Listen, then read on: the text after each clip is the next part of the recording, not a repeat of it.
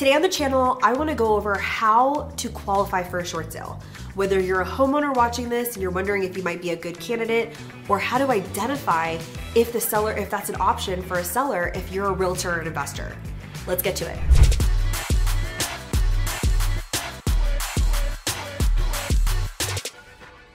Before we get into today's video, you know what I'm gonna say. Don't forget to hit the subscribe button so you can get notified of all of the videos that we do every week. Uh, we put out five videos a week, and I'm doing everything based off of your questions um, and information that you wanna know. Okay, so how do you actually qualify for a short sale? Like, how, what does that look like? And what is the bank looking at so that you know hey, if I apply, this is a good chance that I'm gonna get approved. So one of the major misconceptions when it comes to short sales is that if someone is in foreclosure, that means that they're automatically a short sale. Like, oh, the seller has to negotiate with the bank because they're losing the house. And that could not be any further from the truth. This happens even when you guys come in to the boot camp where people think it's a short sale boot camp and it's not. It's a pre-foreclosure. Because in the boot camp we go over all of the exit strategies. And so what we're going to talk about today just short sales, but Pre foreclosure and foreclosure does not mean short sale. So let's get that out of the way. So, what is a short sale? A short sale is where a homeowner has a financial hardship.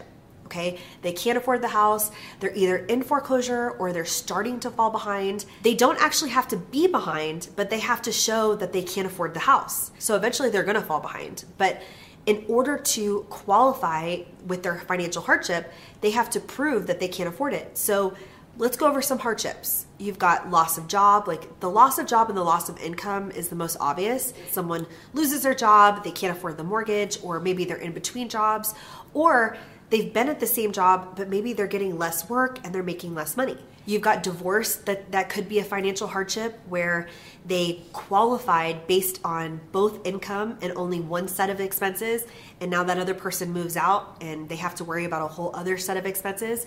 So now everything's doubled and they can't afford it, especially if you know they've gone through the divorce and someone was awarded the house and they can't refinance because they're not paying the mortgage like all of those situations. And then, and then truly like what's happened with the pandemic? That in itself the last couple years, all you had to do was say, "Oh, I had, you know, I don't want to censor the word or whatever, but I got sick or hey, this happened and I and you know, this is my hardship because of the pandemic." That in itself, you know, for the last couple years has been the reason why people fell behind because it was a domino effect. Think about the businesses that shut down when that happened and and the people that fell behind or got money but, you know, it's it's all ran out. You have other hardships that could be just excessive debt like, think about how many Americans live paycheck to paycheck. It is so easy to prove, um, especially in this day and age when people are buying at the top of their budget, that's the worst thing that you could do. They're house poor. Like one thing happens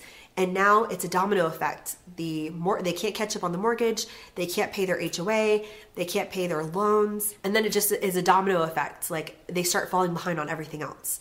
So those are the top hardships that we see. Of course, there's isolated situations where it might be like medical debt, um, where somebody got sick and now they can't afford to pay their bills. Uh, whatever that looks like, you just have to be able to prove it.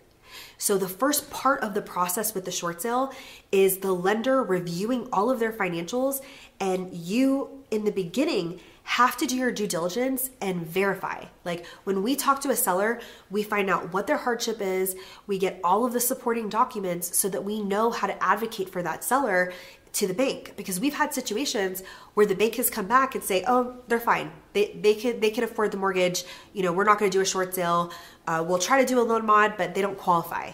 And we've had to go to bat like look they still have all of these medical bills. This happened no they can't afford it and so, as long as we can show them through the bank statements and the pay stubs, we'll be able to get it approved. So, that's the first part. They have to have a financial hardship where they legitimately cannot afford the house. The second part of the process, in order to qualify for a short sale, is that they have to owe more than the house is worth. Now, this is confusing for a lot of people because if you're an investor, I'm gonna talk to investors, then I'm gonna talk to realtors, okay? So, investors, this happens all the time where you prospect to people in foreclosure and you look at the numbers and you're like, this isn't a good deal. Like it has to be a short sale. Or this isn't a good enough deal and we want to negotiate with the bank to get a lower price. That's not a short sale. If I put the house on the market and I find and I can find a buyer to pay off the mortgage and pay everything off, that's not a short sale. It has to be legitimately upside down in value. And that includes closing costs, like people don't factor all of that in. And that sometimes in itself puts that seller, you know, upside down where you have to factor in the closing costs. The mortgage, not only the primary mortgage, but any other liens um, on title. And people don't do their due diligence, so they think, okay, I got your payoff statement with your mortgage. You owe two hundred thousand. Let's go. I'll pay two hundred thousand. And then they pull title and get to closing, and they're like, oh, "What about this thirty thousand dollar lien?" And now you've got taxes that you haven't paid in two or three years, and that's another thirty thousand. And now all of a sudden, it's not a deal anymore because you have sixty thousand dollars that's not accounted for. So all of that has to be factored in. So remember, at the end of the day, the bank is going to order their own third party appraisal. It's not going to come from you. It can't come from me if, if we're representing the seller. The bank is going to is going to hire someone to tell them what the as is value is. So this is why you have to do your due diligence and pre-qualify them so you don't submit something to the bank and the appraisal comes back and you're like, "Oh, this isn't even a short sale." You know, it's worth 300 and here I am thinking you know, I'm submitting an offer at 200 thinking that I'm going to get this accepted and, and I could actually have just put this on the market. And now I'm putting the seller in a worse situation because they're even further behind because I didn't do my due diligence or ask the right questions. So, in order to qualify, you have to prove that they owe more than the house is worth. Otherwise, there's nothing to negotiate. So when investors come to us and they say, okay, well, you know, just negotiate with the bank off of the balance, I'm like, I can't because there's equity. So as long as there's equity, it's not a short sale.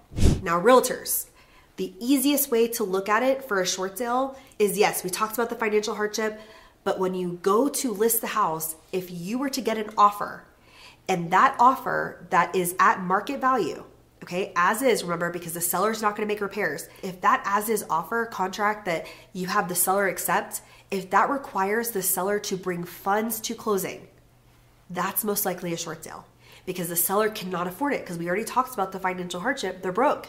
So when you look at the listing and you compare apples to apples okay look at these comps look at these comparables look at the condition factor all of that in and then make sure you're factoring in the closing costs which is your commissions too. If it requires the seller to come to closing you are not going to be able to sell it. That's the part that you're negotiating with the lender so that the lender takes the loss instead of the seller. And this can include anything this, this can include HOA liens, taxes, like absolutely everything can be negotiated through the bank. So, in a short sale, if it's done right, everything's negotiated and settled, and the seller is walking away free and clear from the debt. So, in order to qualify, financial hardship and they have to legitimately be upside down. And the key here, the biggest takeaway that you should get is that you need to determine that before you do the short sale, before you even start it with the bank because the seller's not going to know if, if they qualify and the bank is not going to know based off the information you sent until you're already in it. So, the best thing you can do as a realtor or as an investor is to pre qualify the seller and make sure that this is the best strategy based off of those two things. If you want to learn how to work with these sellers, um, specifically with short sales, we do have a case study that we go over from start to finish how we got the deal, how we negotiated the liens, how we, we show you the HUDs and the breakdowns and all of that. You can go to the description of this video. I'll put a link for the next class, and I'll see you guys next time.